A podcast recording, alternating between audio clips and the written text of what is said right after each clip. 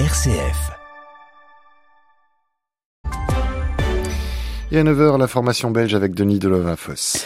Bonjour, bonjour à tous. L'inflation a poursuivi sa baisse au mois de novembre, mais ce recul est encore trop lent, estime ce mardi Test Achat dans son enquête mensuelle sur la hausse des prix.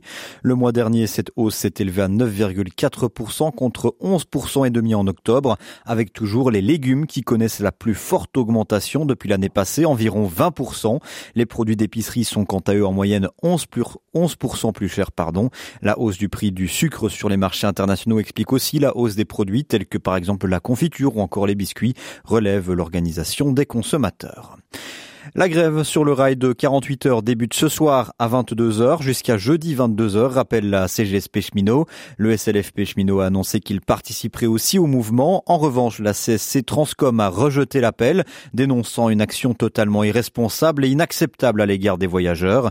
La SNCB estime que trois trains IC sur 5 rouleront, deux trains L sur 5 et deux trains S suburbains sur 5 circuleront également.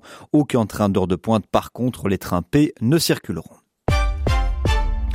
Les émissions mondiales de CO2 ont encore augmenté cette année pour atteindre un nouveau record selon une étude du Global Carbon Project dont fait également partie l'Institut flamand de la mer.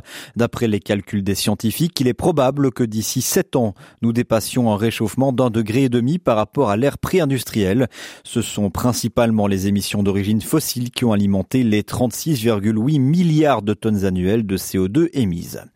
Toujours dans l'actualité internationale, Israël a construit un système de pompes permettant d'inonder avec de l'eau de mer l'ensemble des galeries souterraines du mouvement islamiste palestinien Hamas sous Gaza, ont rapporté ce mardi plusieurs médias américains.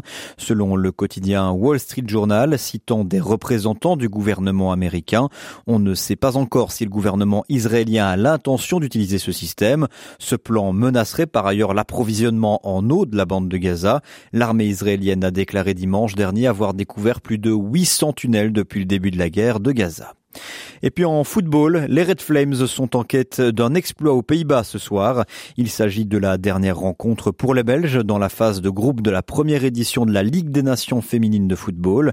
Après le partage un but partout contre l'Écosse vendredi passé, les Red Flames doivent s'imposer et espérer un faux pas de l'Angleterre en Écosse pour atteindre le Final Four, le prochain tour, où seront d'ailleurs attribués deux tickets pour les Jeux Olympiques de Paris 2024.